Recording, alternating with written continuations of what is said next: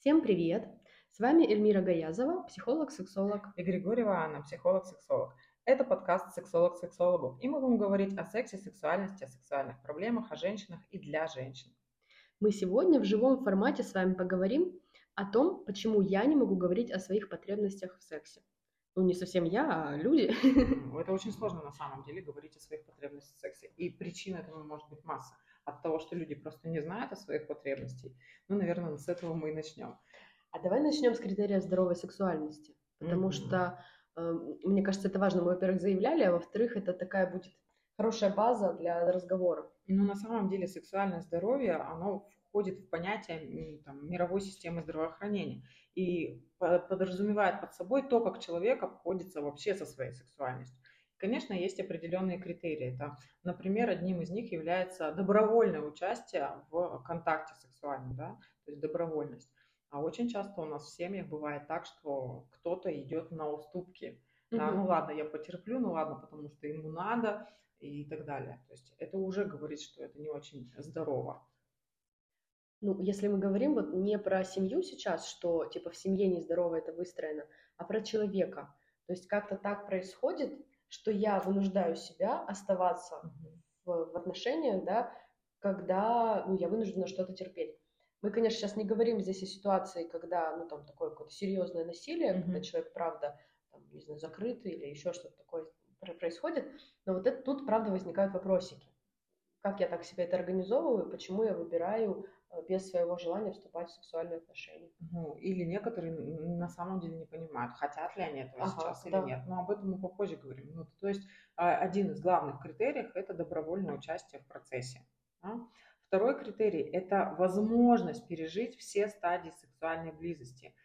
С одной стороны, а с другой стороны, возможность остановить себя на любой из них. Вот что-то не захотелось, что-то пошло не так, я могу своему партнеру сказать «стоп», как в БДСМ играх, да, и остановиться. И это нормально. Слушай, наверное, про стадии это стоит сказать тогда здесь, раз мы уже ввели понятие, как-то не очень хорошо в это проскакивать. Я имею в виду про цикл контакта сексуального. Mm-hmm.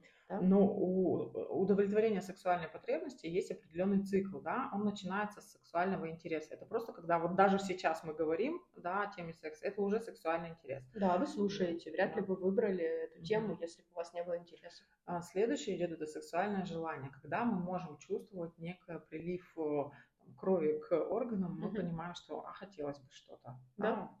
Следующим идет это влечение, то есть это конкретное это уже желание направлено на какой-то объект или субъект, ну, если мы говорим про своих партнеров. Да. Я хочу вернуться на один пункт назад. Вот про, про влечение, э, про желание, прошу прощения. Вот иногда становится открытием, что желание секса, оно не в голове, не жар в щеках, не холод в груди, а что желание секса – это когда мои, мои половые органы переливают кровь, и я испытываю там такое, ну, при, приятное ноющее там ощущение, да, вот это правда иногда бывает инсайтом. Да. Что человек путает просто. Не, ну, там, например, страх путает сексуальное возбуждение. Угу. Вот. Прости, что я так отскочила, но... Ну, это очень важно, кстати, дополнение, да? То есть у нас есть э, сексуальный интерес, сексуальное желание, сексуальное влечение, и далее, если все пошло по плану, у нас возникает сексуальное возбуждение. Это усиление как раз того сексуального желания под маской сексуального влечения. Это когда действительно выделяется смазка, как обычно мы возбуждаемся, да, а, там учащается дыхание, сердцебиение, и тоже еще больше увеличивается прилив крови. Да. Если с возбуждением все в порядке, да, нам, ну, то есть мы продолжаем хотеть дальше, у нас дальше развивается этот цикл.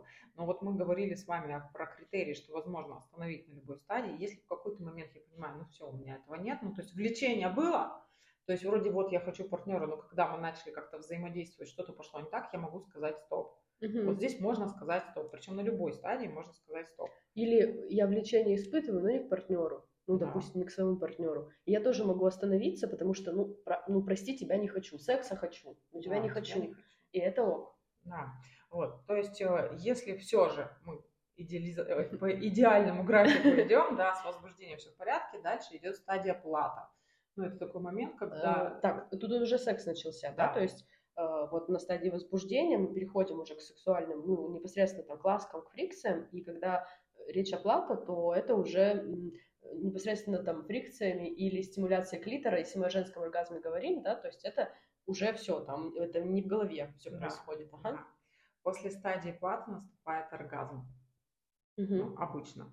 А, Если стадии плата не было, то оргазм не наступит. Да. Вот. А, И на самом деле, ну, многие люди живут и без этого. Но я не думаю, что это тема сейчас, да, Ну да, для да. разговора. Мы просто перечислим стадии. Вот. После оргазма наступает следующий период посторгазма, когда, в принципе, мы можем и на второй заход быстренько сходить, да, и все будет нормально.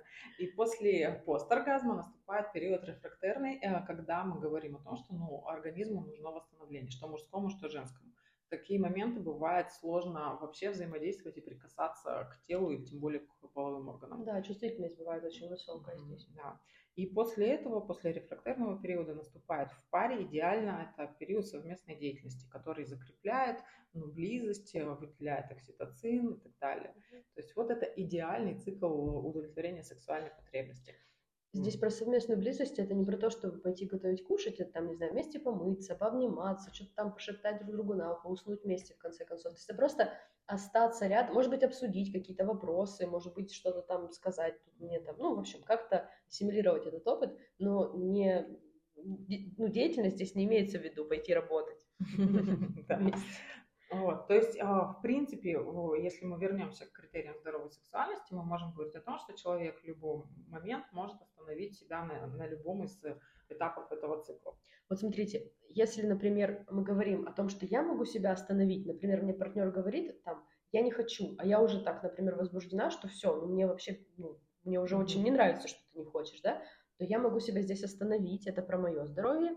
И также точно, если я ну, уже очень сильно возбуждена, я вижу, как партнер возбужден, и, может быть, даже половой акт начался, но по любой причине мне больно, я Мгм. что-то вспомнила, звонок в дверь, я вспомнила, что белье не развесила, и меня это сильно вышибает, я могу сказать, остановись, пожалуйста, в любой момент э, фазы секса. То есть я как себя могу остановить, так и Так и пар- попросить Да, партнера да, то есть мне, у меня, э, ну, и с собой контакт такой, что я себе позволяю это делать, и там, и партнеру я тоже могу это сказать. Дальше уже здоровье партнера, насколько он, Мгм. да, становится, но, в общем, тут важно это понимать. Ну и тогда мы скажем о том, что если человек не может себя затормозить, если партнер, например, такое часто бывает, а, не может, бывает, если мы говорим про насилие, жертвы насилия приходят нам, что если человек не может партнер затормозить, типа, ну нет, начали, так давай продолжать, то это как раз-таки говорит о патологии, А не здоровой а не сексуальности, здоровой да. сексуальности. Да. да. То есть это не с вами что-то в порядке, что вы отказали, это с ним не в порядке, что он не тормозит. Да, да, все Да. так. Есть еще третий э, критерий здоровой сексуальности, это сексуальное разнообразие. То есть когда мы можем испытывать э, возбуждение, удовольствие от э, разного спектра вещей, там, от объектов, от субъектов и в разных условиях. То есть если у человека есть только один сценарий, вот э, делай раз, делай два, э, то можно говорить о определенных проблемах. Да, иногда сценарий это только фантазия. То есть у Мгм. человека одна и та же фантазия, он только с ней получает удовлетворение. И больше дальше за сценарий фантазии он не выходит. То есть у него, например, даже нет а, попыток а, Мгм. заняться реальным сексом. Или если они случаются, то ну, они сильно беднее фантазии, и у него, ну, ему прям это все трудно. Или э, когда есть определенный репертуар, ну, типа, там, я занимаюсь сексом только, там, не знаю, что, женщинами на каблуках и блондинками, все. Другие женщины меня не трогают, не возбуждают, неинтересно, и вообще вот это совершенно не про секс. Это мы уже говорим о патологичности, это некоторая трудность. Но с другой стороны, важно отметить, что если у вас есть какие-то нюансы, которые зажигают вас, то есть включают ваше э, влечение к человеку, ну не знаю, например, это запах, да, определенный, Мгм, да. или там руки у кого-то, у женщин очень... Ну и фантазия может быть любимой, тут как бы Да. не проблема. То есть, но это не значит, это не значит, что это что-то патологическое, да. Но если это только так, всегда так и постоянно так, да, и мы не видим в своем партнере живого человека, мы начинаем а, так брызгать его специальными духами, да, одевать специальную одежду, тогда это уже что-то не очень здоровое. Все, критерии Да, закончились. я думаю, что Отлично. Трех критериев хватит. Хорошо. Хорошо. Да. Так, э, я что-то думала, мы будем дольше об этом говорить. Ну что, э, почему же у нас, почему кто-то не может говорить о своих потребностях э, в сексе? Вообще, я думаю, что каждый мог сталкиваться с ситуацией, когда по каким-то причинам неловко о чем-то говорить. И либо непосредственно уже во время полового акта, либо до, да, там, ну, скажем, элементарная штука, сдай, пожалуйста, анализы. Да. Потребность определена, все понятно, но по какой-то причине я, например, боюсь тебе это сказать, и мне неловко. Давайте подумаем о том, э, по каким причинам так случается. Первая история – это когда у нас просто нет доступа к своим потребностям. Да, мы сами не знаем, чего мы хотим, и поэтому сложно озвучить это кому-то другому. Да.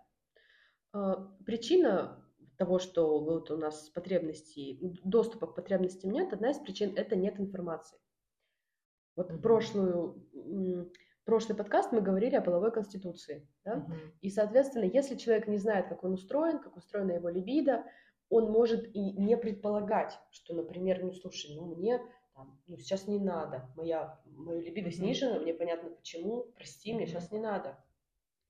Он просто может не понимать, что это нормально. Да, человек, опять же, может не знать, как устроено его тело, как реагирует его тело на те или иные там стимулы и так далее. Mm-hmm. То есть, и мы еще, по-моему, в первом подкасте говорили о сексуальном интеллекте. Мы можем не знать не только свое тело, но и тело, например, партнера, mm-hmm. да, и что-то, и стесняться своего собственного незнания. Это очень сильно блокирует доступ. Да, это правда, соглашусь. А, так, что еще дальше у нас? Если у человека нет контакта к своему телу, что это значит? Ну, вот возникают блоки, могут возникать блоки. Может быть, а, во-первых, начнем с того, что нет контакта с потребностью, это когда я не знаю, что хочу.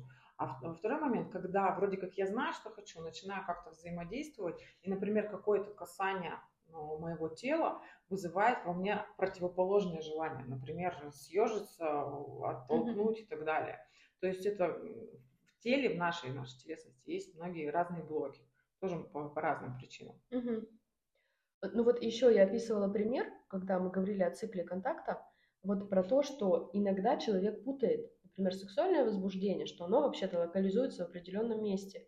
И там, не знаю, ментальное возбуждение от того, что, блин, как круто, э, ты что, у меня не было год секса, тут да, ну, наконец-то появился, есть, но да. при этом отклика может и не быть в физиологии. В да, в теле его нет. И вот это, вот этот, вот этого доступа к, те, к телу, его нет не потому, что человек холодный, замороженный, еще какой-то, а потому что у нас нет навыка. Uh-huh. Я всегда говорю клиентам, вот когда вы были маленькие, вам мама говорила, где у тебя носик, а где у тебя глазки, а где у тебя там ротик, но тебе не говорили, а где у тебя злость, когда ты сейчас крушишь uh-huh. там что-то, а где у тебя стыд, когда ты там покраснел, ну и, соответственно, понятно, а где у тебя сексуальное возбуждение, когда uh-huh. ты секса захотел, про это мы никогда не знали, не слышали, просто нет навыка.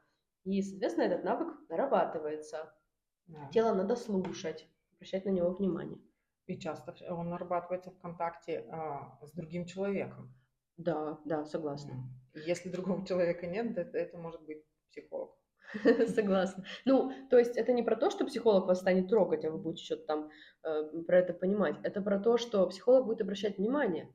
Например, э, там, работая через контрперенос, он может сказать, слушай, у меня сейчас тепло внизу живота, а mm-hmm. что ты чувствуешь? О, я тоже чувствую тепло внизу живота. А на что это похоже? Похоже, это возбуждение. Мы как раз тут говорим о сексуальных фантазиях. В общем, все логично, mm-hmm. да? И так потихонечку, потихонечку выстраивается вот этот вот э, ну, навык такого обращения и контакта к телу. Ну да. и про блоки я тоже согласна, конечно. Ну и есть телесные практики. Я вот на группе у себя на территории сексуальности использую очень часто телесные практики для того, чтобы, во-первых, диагностировать, где эти блоки угу. и с чем они связаны, а во-вторых, как, во-вторых, как-то с ними справиться. Да. Вот. Может, мы сегодня с Эльмирой, кстати, дадим какую-то из техник. Да, вполне. Так, следующий момент – почему у меня нет доступа к моим потребностям, или я там блокирую другими словами, да, свой доступ, это мне страшно. Мне страшно тебя обидеть. Я сейчас тебе скажу, что мне больно, а ты решишь, что я что-нибудь. Или я скажу, что мне сухо, а ты решишь, что, я, что ты меня не возбуждаешь. Или я тебе скажу, что еще что-нибудь. Да? Ну, Короче, ты меня осудишь, ты обесценишь, меня раскритикуешь. То есть мне страшно говорить, потому что я боюсь встретиться с какой-то а, такой реакцией, которая мне будет болезненна. Да? Поэтому я выбираю молчать, угу. замалчивать эти ситуации. Угу. Следующий момент. Мне стыдно. О, это самый распространенный момент. Угу. Да. Когда мы стыдимся, ну, тут может быть связано с разными моментами, да, мы можем говорить о нормах вообще сексуальности, да, и, например, это культуральная, да, такая история, когда вообще в культуре не принято а, говорить там о каких-то принципах, не знаю, потребностях, о сексе, о сексуальности не принято, и поэтому, когда я с этим сталкиваюсь, мне вообще неловко, стыдно, это мама дорогая. Есть семейные, например, да, нормы, когда в рамках вашей семьи, в которой вы росли и воспитывались, это было, ну, там, никто никого не обнимал, не целовал, и это было просто запрещено говорить или вообще даже подумать в эту сторону. А есть также а, парная норма, то есть которая принята в вашей паре. И вот здесь тоже интересно, проговаривалась ли она когда-нибудь, а, либо она так само собой случилась, а потом выяснилось, что она может быть и не такая, как хотелось бы каждому. Ну, индивидуальная норма не, тоже неплохо было бы, чтобы появилась, угу. потому что, может быть, в паре-то у нас вот так, и пока я в этой паре нахожусь, я, может, даже согласна, раз угу. такое дело. Но, в общем-то, моя норма другая. Она, например, шире в этом месте, а в этом уже. Это тоже да. нормально. Ну, кстати, индивидуальная норма, она тоже делится, да, на социальные какие-то. То есть, когда я испытываю свои какие-то ну, факторы, да, регулирующие мое э, сексуальное влечение. И, и, и биологически это та самая половая конституция. Да? Я не прыгну выше своей половой конституции. Ну или прыгну ненадолго. Ну, под воздействием гормонов. Да, под воздействием гормонов. Вот. Э, я еще, знаешь, что хотела добавить в этот момент про семью. Ты так хорошо описала про то, что вот она холодная бывает, да, что там как будто вообще телесность не проявляется. А еще бывает э, вот этот семейный аспект, он может быть еще таким наказывающим. Когда, например, ребенка за телесность mm-hmm. наказывают, там, стыдят за то, как он, не знаю, прошел, или там вдруг увидели за мастурбацией, наказали, mm-hmm. там, что спать в варежках, бить по рукам, еще какие-то такие вот истории. То есть сексуальность не только может быть табуирована в плане молчания, но еще и агрессивно подавлена. Подавлялась, да. Очень часто, кстати, клиенты, ну, такого 30 э, плюс возраста приходят, которые а, именно сталкивались э, с родительским э, порицанием, за и какие-то интересующие их темы или вопросы. Mm-hmm. Даже если девочка просто подошла, спросила у мамы, что такое аборт, мама разозлилась, как-то накричала, и девочка поняла, что на какие-то темы с мамой разговаривать не стоит. Но здесь еще важно отметить такой момент, о котором я сейчас забыла, который я хотела отметить. Бывает, да, поэтому я думаю, что можно идти дальше. Ну, ты вспомнишь, мы вернемся. На то он и живой разговор, да. Еще что у нас может э, лишать нас доступа к своим истинным потребностям? Это травмирующий какой-то опыт. Ну, вот, собственно, мы немножко коснулись, что в семейной системе уже можно получить в родительской семье такой травмирующий опыт, в детском саду, пожалуйста, сколько угодно. Вот. А, но в целом физическое, эмоциональное, сексуальное насилие, неважно, родители, а, бабушки, дедушки, воспитатели, партнеры первые, класс, буллинг, а, институт, какие-то такие истории, mm-hmm. да, все это может э, сильно останавливать э, ну, например, я встречалась однажды с историей, что э, после изнасилования женщина считала, что танцевать это опасно. Uh-huh. Уж не, не говоря про то, что там что-то попросить в сексе или еще как-то. Просто танцы внутри нее переживались как, ну, как то, что провоцирует вот боль, да, да. там вот эту агрессию. На самом деле я хочу сказать, что не только сексуальное насилие, бывает так, что очень часто, особенно девочки, слышат вас, ты же девочка, ты себя так не должна вести. Это реальный случай из практики, когда а, девочка а, как-то тоже как-то проявлялась, да, и это было а, в 11 лет, она как-то активно проявлялась, пыталась там что-то красить, э, ей говорили, что это нельзя, ты как девочка, девочка должна быть скромной и так далее, и так далее. В итоге девочка сказала, что к мальчикам претензий меньше и решила, что она будет выглядеть как мальчик. Mm. Все, и тогда ее сексуальное развитие как-то пошло не по плану, и уже во взрослой жизни, естественно, она столкнулась с проблемами. Mm-hmm, да. Так, ну что мы тут еще помечали? Прошлый неудачный опыт. Это не касается там, мы уже сказали, да, если там эмоциональное физическое насилие, понятно, что тут ну, mm-hmm. очень жаль, и это нужно, mm-hmm. с этим нужно что-то делать. Но бывает, правда, неудачный опыт в формате там встретился партнер странноватый, типа э, там на первом сексе там говорит мужчина женщине, у тебя там все широко, допустим. Mm-hmm. Или он там ей говорит, ой, после аборта теперь, значит, там будет ведро с чем-то, Мгм. с карандашом. Ну, в общем, вс- всякое, что только не бывает в этом месте Иногда неприятно. бывает даже, что не надо говорить. Просто люди встретились, э, у них завязались отношения, вроде все шло хорошо, но когда дошло до э, интимной сферы, а, им как-то обоим что-то не понравилось. Ну да, запах. Да, Чик и не подошло. да. Что-то не понравилось, они об этом могли даже не говорить, они Мгм. просто могли разбежаться. И все, или не разбежаться. Но тем не менее, каждый для себя сделал вывод, что что-то не так. Да. И не все делают вывод о том, что что-то не так между ними. Очень часто делают вывод, что со мной что-то не так. Особенно женщины этим злоупотребляют. Можно еще сделать вывод, что со всеми все в порядке, просто мы друг другу не подходим. Да, это Да? самый главный вывод, который нужно сделать. Да, нужно сделать. Это все та же батарейка, да, с, с, с аккумулятором. Не нужно ставить мизинчиковую батарейку в машину. И мы просто не подходим друг к другу. Не, батарейка в порядке, аккумулятор в порядке. Все хорошо. Просто до свидания. Мгм. Просто разошлись как море кораблей. Да. Так, ну еще что тут у нас есть? А еще есть прекрасная вещь. Это конфликт потребностей. Мгм. Например, секса я хочу. Ну, пойду поем. Слушай, ну это не очень такой кон- конфликт. Это можно и во время секса поесть. Но э, я вот что имею в виду. Например, э, я хочу секса, я даже тебя хочу, но ты, зараза такая, цветов мне не купил, поэтому я буду тебя наказывать. А, да, это про злость. Я Да. злюсь на партнера, не знаю, как выразить свою злость, я выражаю через вот, а, лишение секса. Это частая история лишить Да. секса.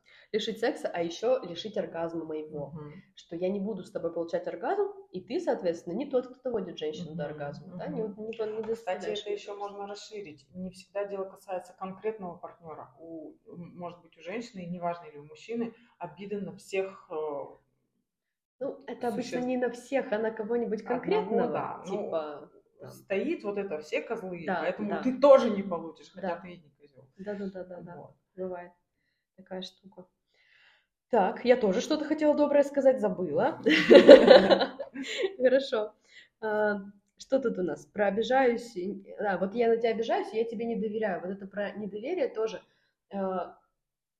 Вместо того, чтобы выстраивать доверительный контакт, ну или уж если я не доверяю, чего тогда? Зачем сексом Мгм. заниматься, если мне не очень понятно? Вот вместо того, чтобы его выстраивать, я могу тоже, ну как-то, там, у меня болит голова, извини, Мгм. делать что-то вот такое.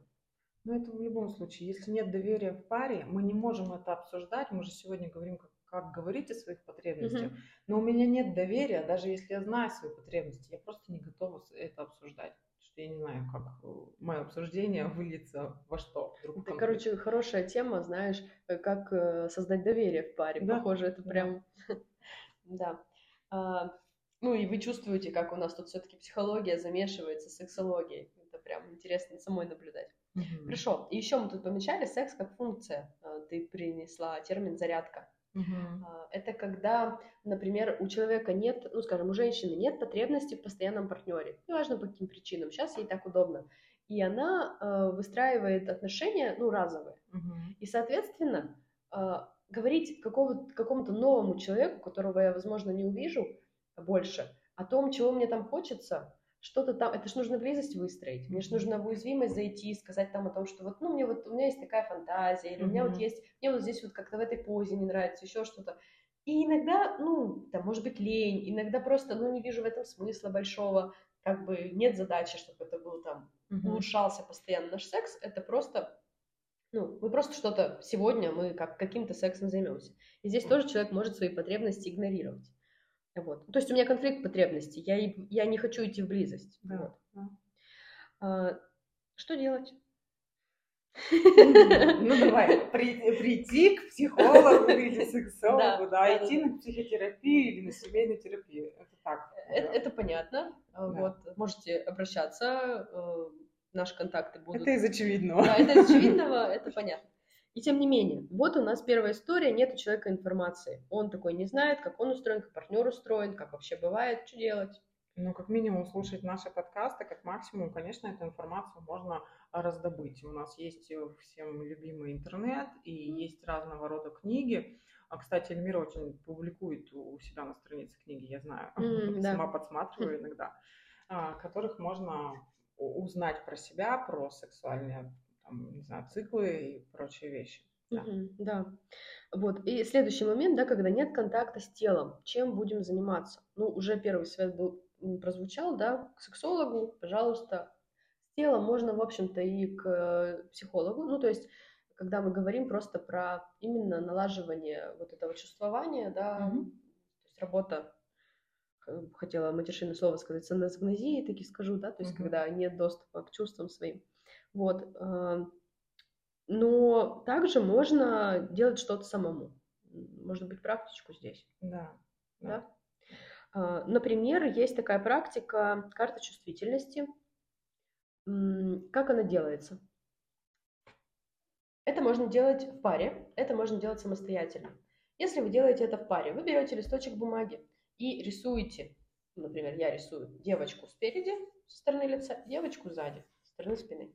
Вот. А, и я даю своему партнеру эту карту, mm-hmm. да, контурную карту моего тела, и партнер начинает прикасаться ко мне. То есть я, например, ложусь, и партнер начинает меня трогать, например, трогать нежное лицо, и я чувствую, ну, там, мне приятно, неприятно. Мы можем договориться об обозначениях, вот, что здесь мне неприятно, а здесь мне приятно, а здесь хочется пожестче, а здесь мне там еще чего-то хочется. И партнер наносит мои зоны чувствительности на карту, на эту, да.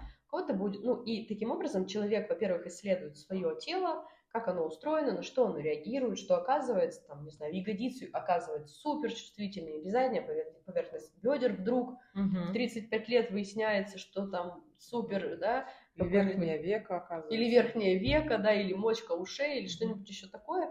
Вот. И, соответственно, это, во-первых, я узнаю себя, во-вторых, контакт с партнером налаживается. Это не может не вызвать сильное сексуальное влечение. Такие практики, конечно, чаще всего заканчиваются сексом, и это прекрасно. И партнер лучше меня теперь узнает и знает, что можно сделать вот это и вот это для того, чтобы там мое, например, возбуждение выросло. Как делать эту практику самостоятельно? Ровно точно так же мы начинаем прикасаться к себе. Например, если у вас есть специальные разного рода игрушки, это не обязательно могут быть игрушки из секс-шопа, хотя вполне возможно, но это может быть какие-то кисточки, пухлиши, какие-то цепочки и так далее. Мы можем прикасаться к разным частям своего тела и наблюдать за, за реакцией. Да. Да? А, степень интенсивности, а, прикосновений, тепло, холодно. То есть мы э, буквально ориентируемся на все свои ощущения и составляем себе эту карту. Мы прекрасно начинаем понимать, что нам приятно, что и где нам приятно. И тогда, когда у нас появляется потом партнер, мы можем как-то об этом говорить, как-то об этом сигнализировать ему, да, и тогда у нас э, налаживается контакт в паре. Да, чудно. Хорошо. А, что делать, когда мне стыдно? Мне стыдно тебе про что-то сказать. Стыд одна из самых трудно проход... переносимых, переносимых да, чувств, да. Поэтому, вероятно, к сексологу или к психологу, вот со стыдом тоже можно к психологу вполне. А, что еще? Ну, как минимум, если у вас есть доверие, вот про то, что мы говорили, если есть в паре доверие, мы можем говорить, знаешь, мне неловко об этом говорить. Угу. Мне неловко вот сейчас признаться тебе в каких-то своих сексуальных фантазиях, потому что я боюсь, например, осуждения или отвержения. И тогда это э, сам факт того, что мы произносим эти слова, того, что мы, это уже факт доверия, и разговор уже может тянуться. Это называется легализация стыда. Да. А, ну, еще ты то, тоже верно заметила, когда мы готовились, что иногда просто осознавание своей потребности и принятие ее, ну, не просто, блин, нифига себе, я хочу, оказывается, вот этого, какой кошмар, а то, что, о, вообще-то это нормально, вообще-то, ну да, у меня вот так, уже снимает часть напряжения и уже ну, гораздо легче какие-то свои потребности озвучивать. Угу. Так, следующее, что можно сделать тоже, да, это обсудить, а какие все-таки нормы у нас в паре, нормы сексуальности. Вот это то, о чем мы говорили, да, норма там, культурная, норма э, социальная, семейная, э, парная. Вот очень часто происходит так, что пара не договаривается, что, например, один партнер считает, что э, нельзя даже смотреть, например, женщина mm-hmm. считает, что нельзя даже смотреть на мужчин. И ему, соответственно, тоже нельзя на женщину mm-hmm. смотреть. А он, например, считает, что обниматься и целоваться в щечки это окей, потому mm-hmm. что у него есть друзья и подруги, и ей тоже можно, например, и, и тогда он себе позволяет, а она это переживает как какой-то ужас-ужас. Mm-hmm. Это не обязательно зеркальные нормы могут быть в паре, но неплохо было бы обсудить, да. Э, как, мы, как наша пара все-таки функционирует, существует. Да, чтобы не было недоразумений, чтобы было понятно, ну, какая-то зона ответственности, зона взаимодействия.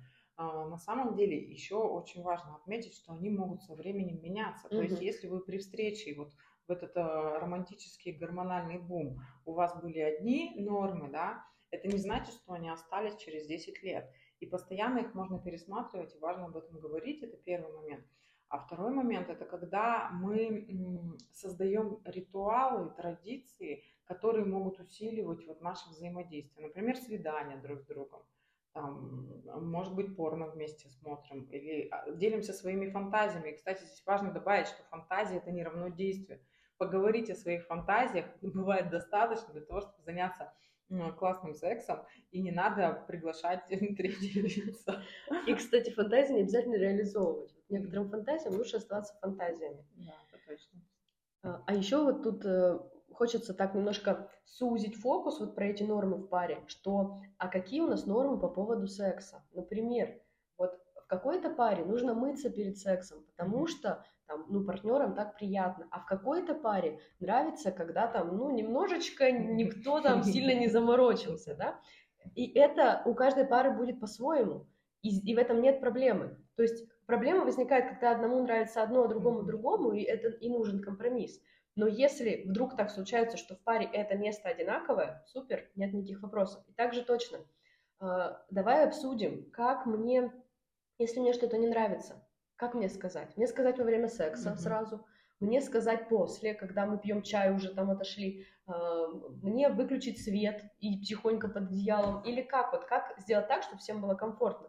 Тоже можно так пообсуждать, стоп-слово то же самое придумать, да, когда ничего не надо объяснить, ну, мало ли, больно стало вдруг какой-то момент, а, и, и все, и достаточно там, как, как мы это будем обслуживать, я могу тебя просто оттолкнуть, я могу что-то сказать, ты как будешь в этот момент действовать, да, то есть, ну, такая важная тоже вещь. О правилах э, вот, поговорить. Так, следующий момент, о котором мы говорили, это травматизация. Что делать, если травматизация была физическая, эмоциональная, сексуальная? Ну, как минимум, а, обязательно сходить к специалисту и разобраться со своими травмами. Но если этого не произошло, но вы знаете про себя, что это было, это тоже можно делиться с партнером, если у вас достаточно близкие сформированы доверительные отношения. Можно говорить, знаешь, у меня был такой-то, такой-то опыт, и мне было тогда вот так. И мне сейчас страшно, что это вот э, может как-то влиять на наши отношения. Да. И я скажу, что зачастую партнер или партнерша, неважно, они а, э, достаточно тепло реагируют на это и запрашивают то, что как я могу тебе помочь, как я могу тебе помочь в наших отношениях больше, там, не знаю, раскрыться, если необходимо, mm-hmm. как-то бережно к тебе относиться. Очень важный момент. Ну да, но я бы тут говорила о том, что, ну вот как, я бы не предлагала на первом свидании рассказывать про, ну, про свой травматичный опыт.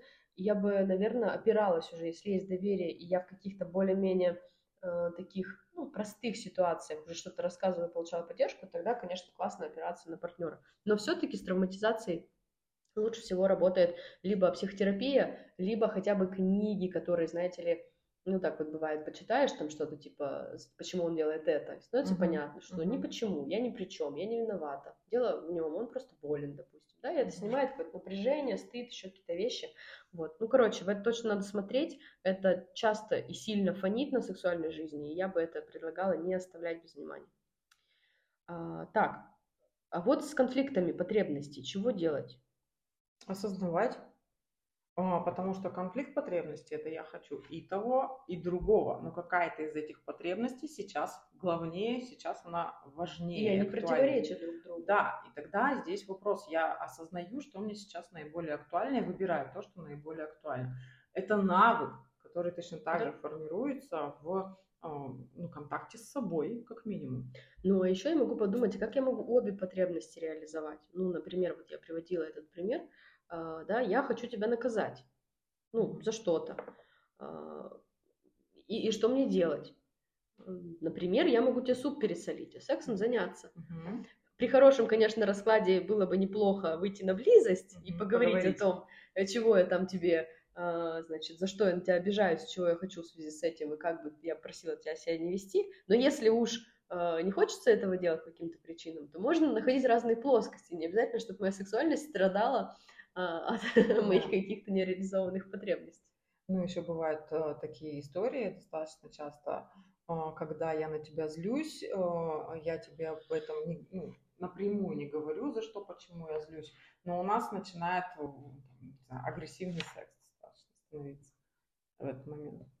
Это, в общем, тоже неплохо иногда, вполне себе, да. Главное, чтобы это не было вот именно в сценарии постоянно, потому что это, возможно, признак э, не очень здоровых отношений в принципе в паре. Ну да. Ну вот, пожалуй, все, о чем хотели сегодня поговорить. Надеюсь, было интересно и точно полезно. Нас целая практичка даже была. Да. Вот, пожалуйста, комментируйте, пишите, ставьте сердечки, пишите в Мгм. личку, если что-то интересно. Задавайте вопросы, и на основе ваших вопросов мы будем выбирать следующие темы. С вами были Эльмира Гаязова и Анна Григорьева. До следующих встреч. Всем пока.